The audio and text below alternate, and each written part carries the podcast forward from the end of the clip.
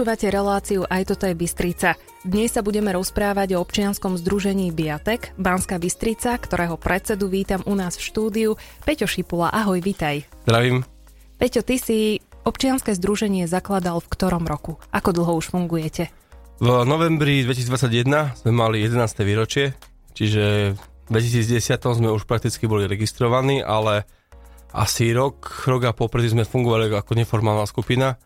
Proste len tak, na pirátov. Čas našej práce je vlastne to originál sokoliarstvo, no low.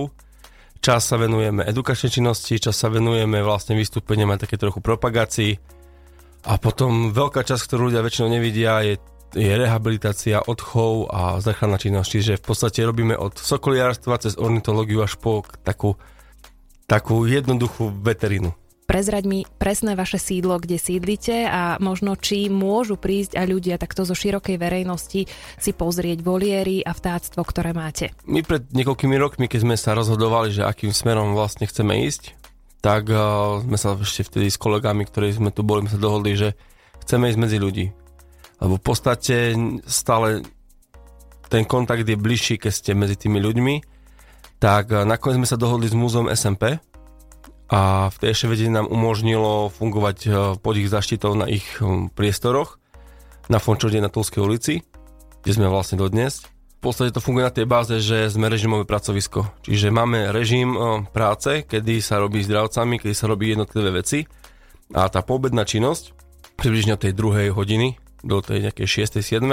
je vyčlenená práve pre tie krúžky.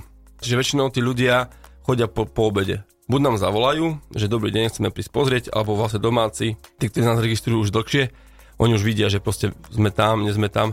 Čiže väčšinou tá, tá, to po obede.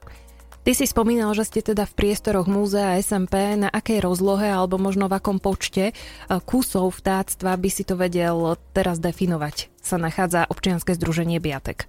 Aktuálne máme eh, v držbe vlastných 28 dravcov, z toho 6 chovných párov, potom máme tri rehabilitačné voliery, ktoré slúžia na prechodný pobyt, že keď ku nám prídu dravce, kým si ich nevyzdvihne štát ochrany prírody, tak aby mali kde byť.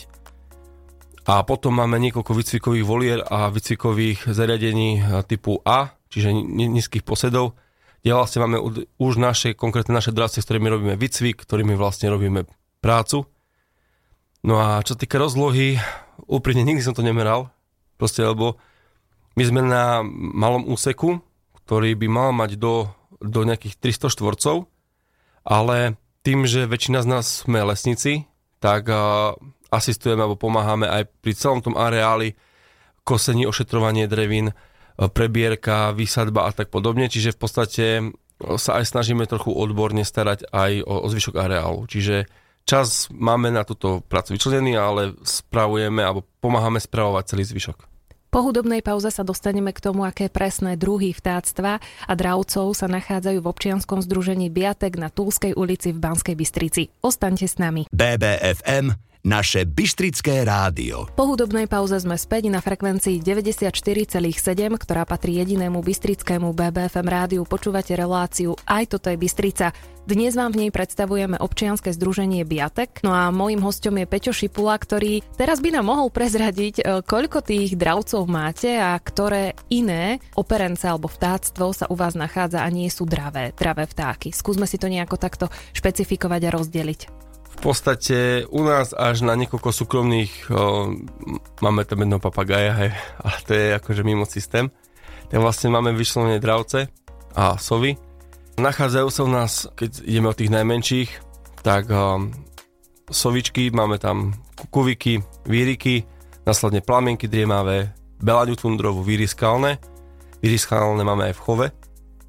Potom máme jednu zastupkyňu zahraničných vtákov, dravcov teda sov, sú Patagonsku, tá pochádza z Južnej Ameriky. Následne tam máme sokolovité dravce, sokoly myšiare, to môžu poslucháči bežne vidieť v meste také malé hnedo-oranžové má to okolo 200-300 gramov. Vysídli to bežne po činžákoch, po, po starých budovách. Tých máme tiež jeden chovný pár a ďalšie dva na výcvik. Sokoly rárohy, sokoly polovnické alebo sokoly lovecké, tie pochádzajú zo Škandinávie. niekoľko sokolov sťahovavých, No a z jastrabovitých dravcov máme o, myšiaky lesné, myšiaky štvorfarebné alebo kaňury hlochvostné, tie sú zase z Ameriky. Jastraby momentálne nemáme žiadne priamo v Bystrici, ale čo máme detašované pracoviská, tak tam sú dva chovné páry a niekoľko lovcov, ktorí vlastne majú na starosti ochranu vinic. A orly máme jedno detašované pracovisko v Prešove, kde máme orla, ale orly v podstate ne, ne, nedržíme kvôli tomu, že keďže gro roboty u nás v Bystrici je práca s deťmi, tak je to veľké, je to ťažké a môj osobný postoj je taký, že, že nie je to vhodné. Hej, takže proste orly nechováme z tohto dôvodu, aby deti mohli proste si robiť svoju robotu hlavne samostatne, lebo v podstate čokoľvek ich učíte a nenecháte ich robiť samých, vlastne stráca zmysel. Lebo vždy je tam taká opora a tu musia stratiť, aby sa rozbehli, že orly nechováme. No a potom máme ešte súkromných sokoliarov, ktorí síce patria pod klub, sú v rámci Bystrice, ale fyzicky u nás nie sú, ale to už je vlastne ich súkromná vec, takže tie dravce už sú v podstate ako keby mimo nás. Spomínal si rôzne časti sveta, z ktorých toto vtáctvo, tieto dravce a operance pochádzajú. Ako sa to k vám dostane? V podstate to funguje na tej báze, že sokoliar kúpi dravca, cvičí ho, lieta ho, pracuje s ním a keď určí, že ten dravec je vhodný do chovu, že či vekovo, povahovo a tak ďalej, je to silný jedinec, tak začne zháňať rovnaký druh a v podstate sa snaží dravca uchovniť. Čiže my sokoliári si drvú väčšinu dravcov vymieňame a predávame medzi sebou. To znamená napríklad sova patagónska, tak rodičia sú z Čiech, a ich rodičia sú z Holandska, tam ich doviezli z Južnej Ameriky, čiže už je to niekoľko generačný odchov v Európe. Herisy, alebo tieto myšeky štvorfarebné, takisto, to už je niekoľko generačný odchov v Európe, čiže v podstate sa to takto, takto mení. Neviazanými zákonmi, um, pravidlami CITES, dohovormi a tak podobne, čiže nakladanie s nimi, manipulácia s nimi, odchov, preprava, všetko musí poliehať veľmi prísnej legislatíve, čo nevždy si to ľudia uvedomujú hlavne keď prídu uh, rôzne aktivisti, ktorí v problematiku nemajú naštudovanú, tak s tým sa to niekedy ťažko vysvetľuje. Čiže všetko je od, náš odchov. Minimum sa berie z prírody, aj to väčšinou na podnet inšpekcie životného prostredia alebo štátnej ochrany prírody, kedy dochádza k nejakému genetickému výskumu, nejakým ďalším veciam. Napríklad jednu víricu máme, má už takmer 30 rokov a ju práve odchytili v Čechách, bola dlho v zoologickej a sa sme ju odkúpili my pretože už nemohli ju mať na stave, tak sme odkúpili my. Čiže tie dravce z prírody sa berú minimálne a ak sa aj berú na výnimky, tak je to vyslovene na výnimku, na papiere, na konkrétnu lokalitu, napríklad z bažantnice, hej, máte bažantnicu, príde vám tam divý jastrav, začne vám kantriť uh, chov, odchytia to, tak ak inšpekcia životného prostredia dovolí, okružkuje sa, spraví sa, ale nesmie na komerčnú činnosť, iba buď do odchovu alebo do, do práce. Čiže čo sa týka sokoliarov, môžem dať ruku do ohňa, že 99,9% vtákov je iba z našich vlastných chovov. A zase ide o už naše šikovnosť, naše kontakty. Pracoval som v Nemecku, pracoval som na Blízkom východe, pracoval som v Rusku, v Poľsku, v Anglicku, keď tady už sú tie kontakty, že vieme, vieme si zohnať. A viete si pomôcť. Vymeniť. Vieme si pomôcť, mm. áno. Po hudobnej pauze sa budeme venovať praktickému využitiu e, vašich dravcov, kde všade s nimi chodíte a v čom vedia nájsť uplatnenie a takú tú praktickú stránku veci. BBFM Rádio aj po hudobnej pauze pokračujeme na frekvencii 94,7 máte naladenú reláciu. Aj toto je Bystrica. Peťo, ja som avizovala pred hudobnou pauzou, že by sme sa pozreli na praktické využitie dravcov. Určite to nie je iba preto, aby boli tieto dravce zavreté vo volierach, ale vy s nimi pracujete, chodíte do terénu. Ako to vyzerá? Na čo všetko slúžia? Aké je to praktické využitie vašich dravcov? Keď ideme úplne od začiatku, vlastne sokoliarstvo vzniklo ako spôsob obživy. Je to, dodnes je to súčasť výkonu práva poľovníctva, kde preženiem to, nezoberte si mm, pušku a zoberte si sokola, hej. Čiže toto je ten prapôvodný význam, ktorý sa viac menej používa dodnes. Avšak my sme to vlastne začali využívať tým spôsobom, že ideme od korenia veci. Je to predátor, je to dravec. To znamená, všetko, čo vie chytiť a zabiť, zjesť, pred ním uteká. Čiže v podstate to, že si ideme ako zaloviť, to je jedna vec, ale najdôležitejšie momentálne pre nás je to, že vykonávame tzv. biologickú ochranu. Vieme napríklad, že nemôžete strieľať v intravilane, ale sokoliar môže loviť havrany, holuby v intravilane. Poprad sa chráni, Bystrica sa chráni, ďalšie mesta. kde lovíme stovky až tisíce jedincov ročne a na tej populácii to prakticky ani nevidíte. Keď sme tam neboli, tak sa to premnoží. Vidť Benatky, hej, kde to Taliani nemajú ošetrené. Vinice, letiska, ovocné sady. Proste ten dravec urobí kvanta roboty. O, jeden sokoliar na štvorkolke s dvoma, troma sokolmi urobí niekoľko desiatok hektárov. To znamená, že tá práca je nepostradateľná a paradoxne u nás to v istom smere vymizlo, v istom období, hej, v tých 90 rokoch to pomaličky začalo vymizovať a väčšina sokoliarov sa uplatnila v zahraničí. Kanada, Nemecko, Rusko, kde napríklad vo Vancouveri sa celé čučorietkové a rybezlové sady chránia a tak podobne. Už to pomaličky sa vracia, lebo tí, aj tí poľnohospodári už pomaličky chápu, že to chemizácia má svoje limity, že jednoducho nemôžeme všetko vychemizovať, že tí ľudia majú zrazu alergie, majú, majú problémy, majú astmy, majú proste problémy, ktoré kedysi neboli a vy musíte niekde ubrať.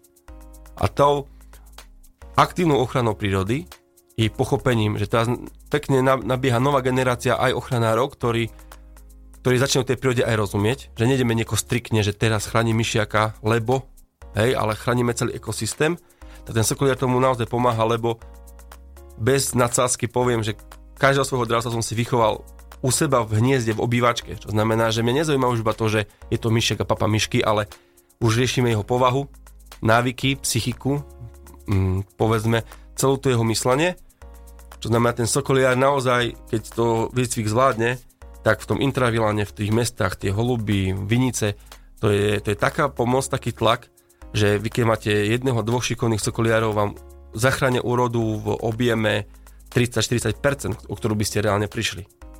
Čiže toto začína byť vyhľadávané. No a posledná taká forma je, my to dávame taká, že komerčná, že je tam tá edukácia, vystúpenia a taká tá veterina je v podstate, som odborník, viem poradiť tomu ochranárovi, tomu veterinárovi. Sú veterinári, ktorí keď im prinesiete dravca, rovno zavolá mne. On sa toho ani nechytí, lebo povie, dokope ma to, doškrabe ma to, prídi ty. Aká je spolupráca členov občianskeho združenia Biatek s tamojšími veterinármi, si bližšie povieme už po hudobnej pauze. Naše Bystrické. Na vlnách BBFM rádia vám predstavujeme sokoliarskú skupinu Biatek. Mojím hostom je Peťo Šipula, predseda tohto občianskeho združenia. Pred hudobnou pauzou sme načrtli, že veterinári pri zranení dravca volajú na pomoc práve vás. Ako vyzerá spolupráca s tunajšími veterinármi, s členmi vášho združenia z tvojho pohľadu? Tu v Bystrici máme veterinárnu kliniku, kde keď prídeme s dravcami, nám rovno dajú všetko, čo chceme. Robím si rengeny sám Takže tá spolupráca je perfektná, s čím aj my získavame návyky a možnosť, ktorú sme nemali. Čo znamená, z našich rátov vyjde sokoliar, vyjde uvedomilý ochranár, vyjde veterinár, vyjde ornitolog, biologikár, ktorý bude robiť ďalší výskum. A v podstate moja generácia a generácie, ktoré vyšli po mne, už máme naozaj také výsledky, že máme lekárov na medzinárodnej úrovni, kde v podstate keď si pamätáme vtačiu chrípku, kde si pamätáme ďalšie veci, tak sme zase bližšie k pochopeniu migračných teraz správania a tak ďalej, kde tie dravce to všetko kopírujú. Znamená, že tým, že pochopím vlastného sokola, pochopím ten širší ekosystém a znova to, tým, tým spôsobom prispievam k pochopeniu zase celého globálu. Čiže bez nasádzky poviem, že tie, tie dievčatá a chalani, čo u nás makajú, oni v poste robia v tínedžerskom veku odbornú robotu, kde dospelý človek by sa stratil. A majú potenciál potom toto robiť aj v dospelosti a živiť sa tým? Áno, potenciál je, potenciál je veľký. A máme proste také tri typy sokoliarov. Tí, čo to robia na plný úvezok, tí, čo to robia po práci, že neviem, pracujem ako predavačka a potom si chodím lietať, hej. A potom máme sokoliarov, ktorí proste majú vyslovene ako hobby jeden dravec, im si zaloviť, alebo im si zalietať, im si urobiť nejaké vystúpenie a tam, tam to končí. Že v podstate už ten človek sám sa rokmi vyvinie, kam chce ísť.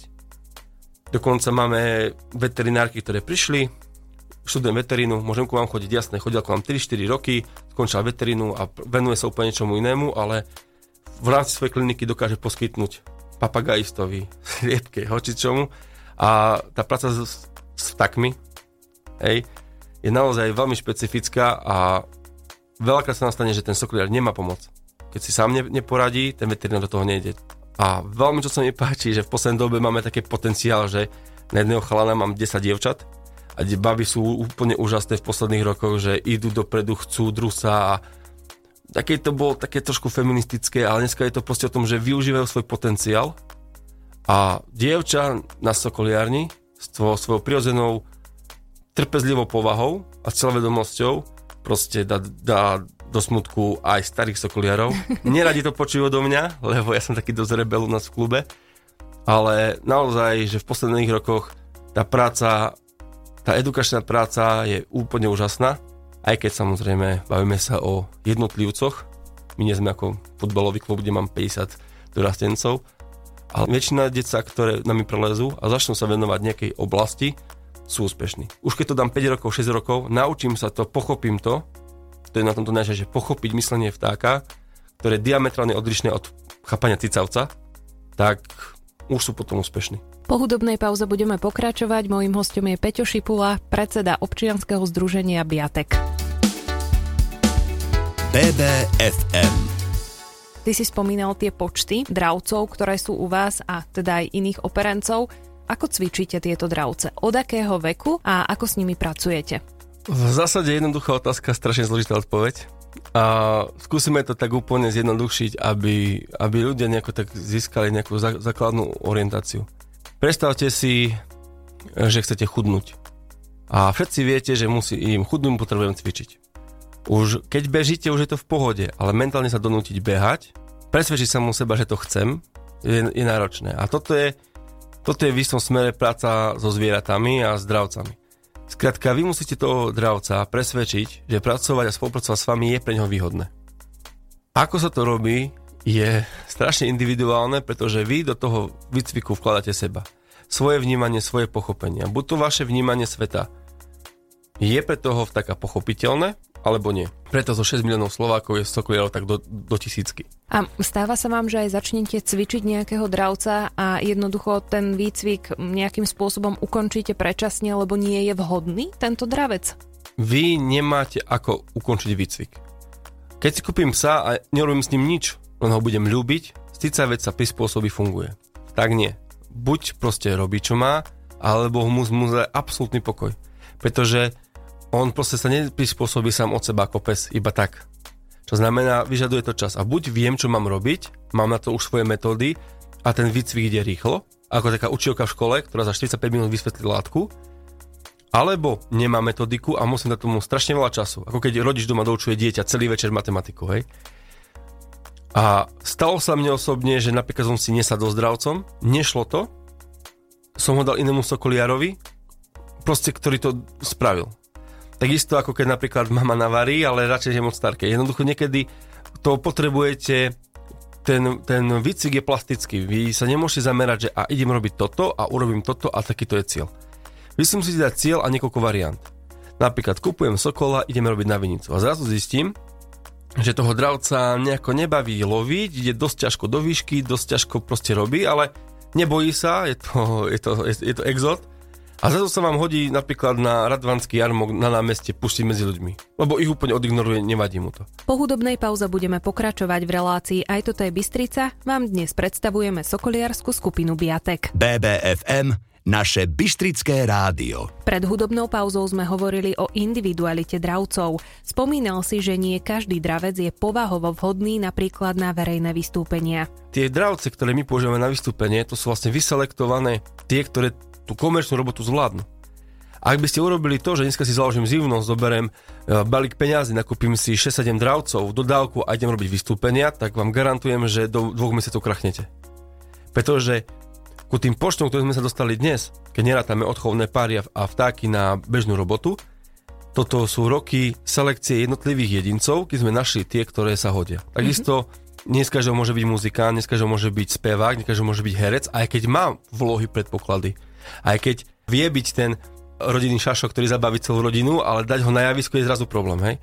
Čiže toto. A vy musíte pochopiť tú psychologickú stránku veci. Dá sa to robiť aj intuitívne, že proste prirodzene vám to ide.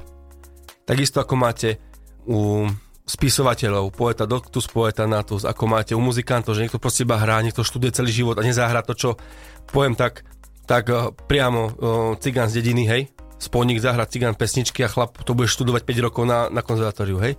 Že máte aj takých sokolov, ktorí to robia prirodzene, ale chcete ísť do toho edukačného procesu, že musíte to niekomu vysvetliť, predať, odprezentovať. Vy musíte to postaviť na istých pravidlách. A tie sa postaviť buď nedajú, alebo strašne ťažko, pretože to je všetko na takej úrovni, že myslím si, cítim to, odhadujem to. Ako keď vychováte vlastné deti.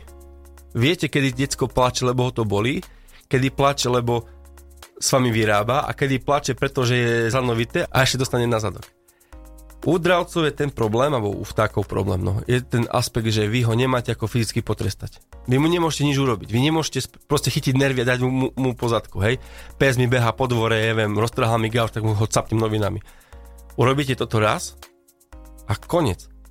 Pretože ja to tak hovorím, že pes žije v priestore 2D. Vľavo, vpravo, vpred a vzad tak v 3D priestore, on vám vyletí hore. Ja mám 185 cm, už na výške 2,20 nedočiahnem. A on mi vyletí na 20 metrový strom. Čo znamená, vy nemáte čo iné urobiť, len ho presvedčiť. Daj mu toľko času na začiatku, aby pochopil, že vy nie ste problém, ale riešenie. BBFM Rádio O náročnom výcviku dravcov sa rozprávam s predsedom sokoliarskej skupiny Biatek Petrom Šipulom. Peťo, ako prebieha výcvik? Je to na základe motivácie alebo možno odmeny vo forme potravy? Na základe motivácie, ale motivácie všeho druhu. Lebo takisto, keby ste povedali, že robím túto prácu len kvôli peniazom, tak to neuverím, lebo nemôžem robiť v rádiu len pre peniaze. Nemôžem robiť vojaka len pre peniaze, nemôžem robiť hasiča len pre peniaze. Je to v istom smere niečo, čo ma baví, čo chcem robiť. Čiže vy zapájate všetky možné metódy motivácie. S tým, že áno, stráva, ten plat je pre neho alfa omega, je to predátor, on sa chce nažrať. Ale lietate alebo prispôsobujete to aj jeho podmienkam. Vonku je tlak, zlé počasie, ide pršať, vám sa nechce, tak je nervózny. Necháte ho tak. Nakrmíte ho zadarmo, alebo nenakrmíte. Každý deň ho vážite, udržiate mu váhu, monitorujete ho. Vidíte, že keď je vystresovaný, kedy vymýšľa. Keď, keď mi je vymýšľa, sa zatnem tvrdohlavo, sedím a je mi jedno, čo robí. Keď vidím, že je problém, a chápem ten problém. Keď sa mi dravec začne jedným okom dívať do hora, tak iba sa pozriem nad sebou ďalšieho dravca. A vtedy ho nepustím. Lebo idem do konfliktu alebo, alebo zaletí. Po toho, či on vyhodnotí, či vyhrá alebo prehra. To znamená, je tam strašne veľa tých vecí a to treba pochopiť. Znamená, že tento samotné, že on priletí, čo už ľudia vidia vo vystúpeniach alebo samotná práca na tej vinici, to je, by som povedal, tak 10%. Zvyšok je fakt tá motivácia a vy to nesmiete pokaziť. Vy v žiadnom prípade to nesmiete pokaziť, lebo opäť nie je to cica vec, on nerozmýšľa ako keď si kúpime psíka, morčiatko a tešíme sa z neho. To znamená, tam je strašne malý priestor na chyby a preto aj keď uvidíte sokoliarku niekde na jarmoku, ktorá vám dá pohľadkať covičku, ona má niekoľko rokov práce a štúdia za sebou, aby tam mohla prísť a zodpovedne s vami robiť, aj keď má napríklad 15 rokov ale v podstate, keby ste si ju takto posadili a začali sa s ňou rozprávať, tak to dievča má v istom smere z ornitológie, sokoliarstva a istej psychológie až encyklopedické vedomosti. A buď to zvládnem, alebo nezvládnem. Po hudobnej pauze sa pozrieme aj na úspechy, ktoré zaznamenalo občianske združenie Biatek. Naše Bystrické. Občianske združenie Biatek vám dnes predstavujeme v relácii Aj toto je Bystrica. Mojím hostom je jeho predseda Peťo Šipula. Peťo, vy ste dokázali viacero úspechov za to svoje fungovanie niekoľkoročné. Čo by si ty spomenul, ktoré by si vyzdvihol také úspechy, ktoré ste docielili? Tak uh, dal by som to do takých dvoch rovín, že tá že čisto robota, že tá pracovná stránka a taká tá organizačná stránka. Taký, po tej organizačnej stránke to, že máme v Bystrici relatívne dobre zázemie, že dokázali sme nájsť veľmi dobrú spoluprácu so štátnou ochranou prírody a čo sa týka aj logistiky, čo sa týka aj spolupráce samotnej komunikácie, že veľmi dobre sa nám pracuje, že aj, aj keď chodíme pomáhať na výjazdy alebo vozia nám zranené živočichy, že proste fakt sa dobre pracuje. Keď nám nepomôžu alebo nás nepodporia, tak nás neutopia. Dokonca vo veľa veciach sa bavíme na úrovni, že dokonca my ich riadíme, takže je to úplne perfektná vec.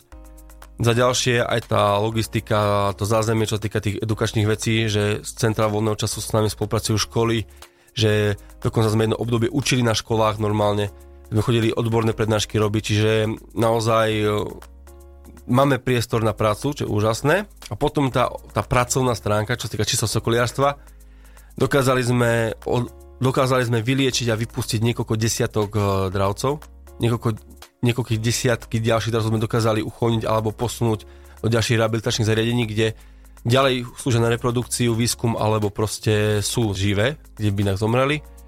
A čo sa týka nášho chovu, sme dokázali vychovať v podstate v intravilane víry skalne, jednu generáciu a uh, sokoly, rárohy, sokoly stiahovavé, že sa nám podarilo reprodukovať v prostredí, ktorom mi väčšina kolegov tvrdila, že to nikdy nebude možné. Aj keď to bolo strašne veľa práca, lebo sme na, taký na to museli aj pripraviť, že proste plodíte uprostred sídliska. A dokázali sme to a tým pádom mám taký svoj osobný výskum, kde si v rámci biologickej ochrany vytváram nejaké vlastné postupy a dokázali sme veľmi úspešne spätne vypúšťať po takom krátkom výcviku sokolí myšiare, kedy dostali nejaké navyky, že neboja sa až tak tých ľudí, idú do toho, idú, do toho, idú, bližšie, bližšie, bližšie, nie sú konfliktné, ale zároveň vychytávajú ten hmyz, tie myši, tie hlodavce, koločinžákov a sú bližšie, bližšie. Čiže máme reálne čísla, že znižujeme stavy o, vlastne živočíchov, ktoré škodia zdraviu, či to holuby, či to um, hlodavce, tak podobne. Čiže tieto projekty, ktoré sme si rozbierali tak na, na takú vlastnú pes, nám celkom vychádzajú, čo som úplne nadšený, lebo prakticky z tej pôvodnej party sme ostali už iba štyria a robíme to úplne s novou generáciou, ktorá to nezačínala, takže perfektná robota. A myslíme si, že tá Bystrica nám poskytuje aj po tej prírodnej stránke, ako je postavená geologicky a morfologicky, veľmi dobré zázemie Čiže čo týka úspechov, ja, ja považujem našu prácu za veľmi plodnú. Veľa o nej sa tak nevie, lebo je to taká mravenčia práca niekde v kúte, kde si vás nikto nikdy nevšimne. Ale v podstate už iba to, že aj to mesto, aj čo sa týka trusu a čo sa týka tých chorôb a ďalších vecí vnímam čistejšie, tak vnímam to, že tie, tie projekty, ktoré sme začali pred približne 8-9 rokmi, fungujú a sú úspešné.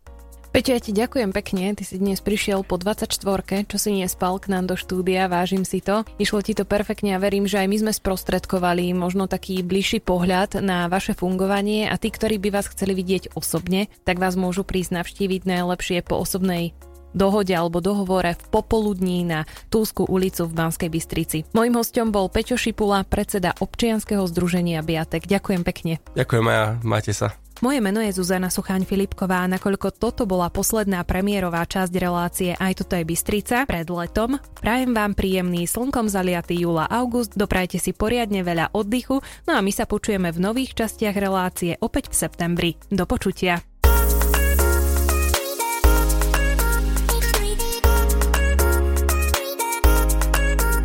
Odvážny, cieľavedomý, kreatívny a inšpiratívny sú hostia relácie Aj toto je Bystrica. Každý týždeň vás informujú o tom, čím žije naše mesto. Ponúkajú tipy, ako byť aktívnym obyvateľom. Dávajú vlastné inšpirácie, ako zmeniť veci k lepšiemu. Pridáte sa? K počúvaniu relácie Aj toto je Bystrica vás každú sobotu po 10. v premiére alebo v rovnakom čase v piatok v repríze pozýva Zuzana Suchaň Filipková.